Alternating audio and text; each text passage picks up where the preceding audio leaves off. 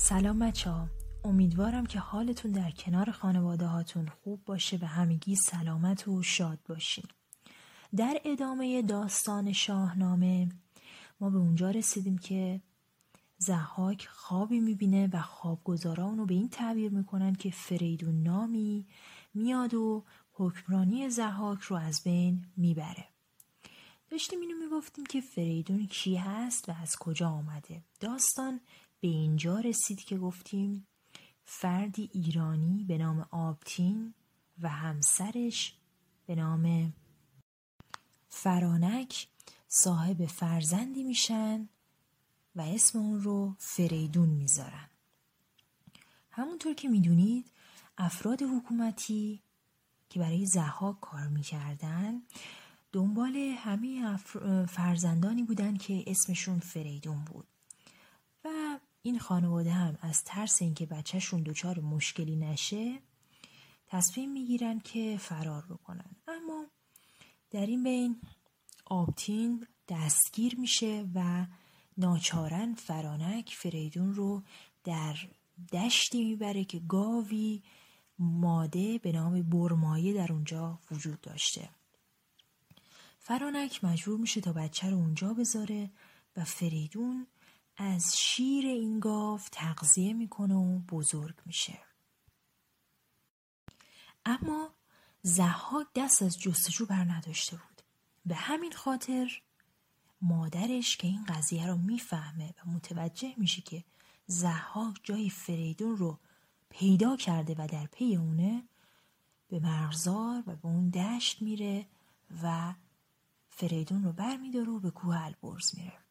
در اونجا تصمیم میگیره تا فریدون رو به پارسایی بسپره و ازش خواهش کنه که از اون نگهداری بکنه و به اون فرد پارسا و زاهد میگه که قرار این پسر رهبر ما بشه و ما رو کمک بکنه تا از ظلم و جور ضحاک در بیایم و انتقام افرادی که مغزهاشون خوراک مارهای ضحاک شده رو بگیریم.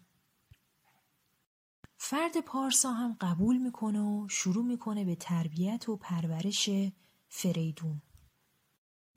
بعد از اینکه فریدون بزرگ میشه و به سنین نوجوانی و جوانی میرسه در پی این میفته که من از چه اصل و نسبی هستم و پیش مادرش برمیگرده و از اون شروع میکنه به سوال پرسیدن و مادر هم تمام قضیه رو براش تعریف میکنه و بهش میگه که حتی در این جریان به گاوی که به تو شیر داده بود هم رحم نکردن و اون رو هم افراد ضحاک کشتند.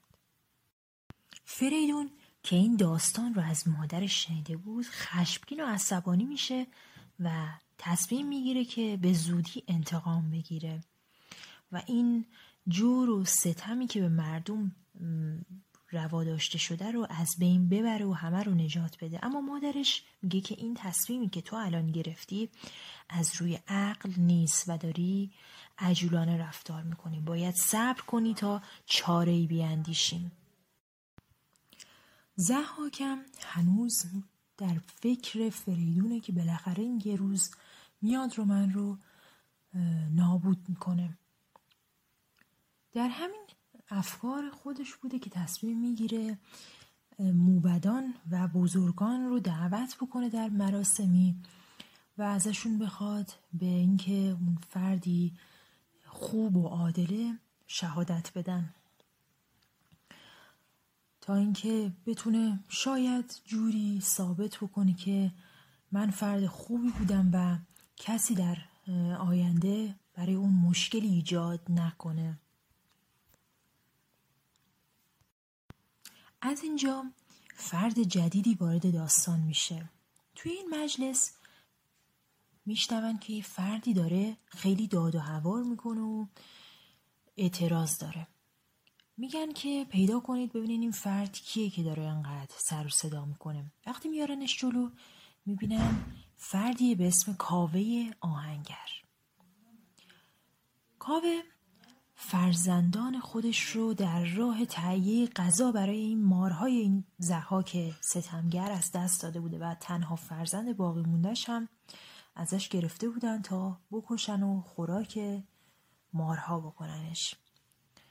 ضحاک دستور میده تا فرزندش رو آزاد کنن و میگه که حالا که من این کارو کردم تو هم باید این نامه رو مهر کنی که بگی من فرد عادلی هستم.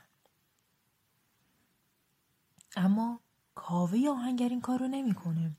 نامه رو پاره میکنه و از مجلس بیرون میره.